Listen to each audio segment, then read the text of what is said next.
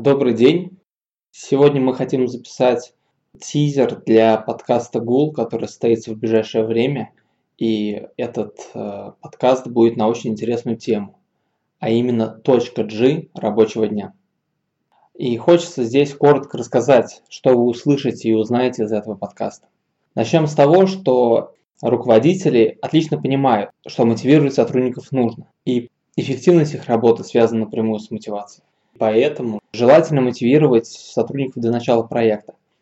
Но на практике получается, что менеджеры какие-то методы мотивации применяют только если проблема коснутся проекта. Что же им не хватает?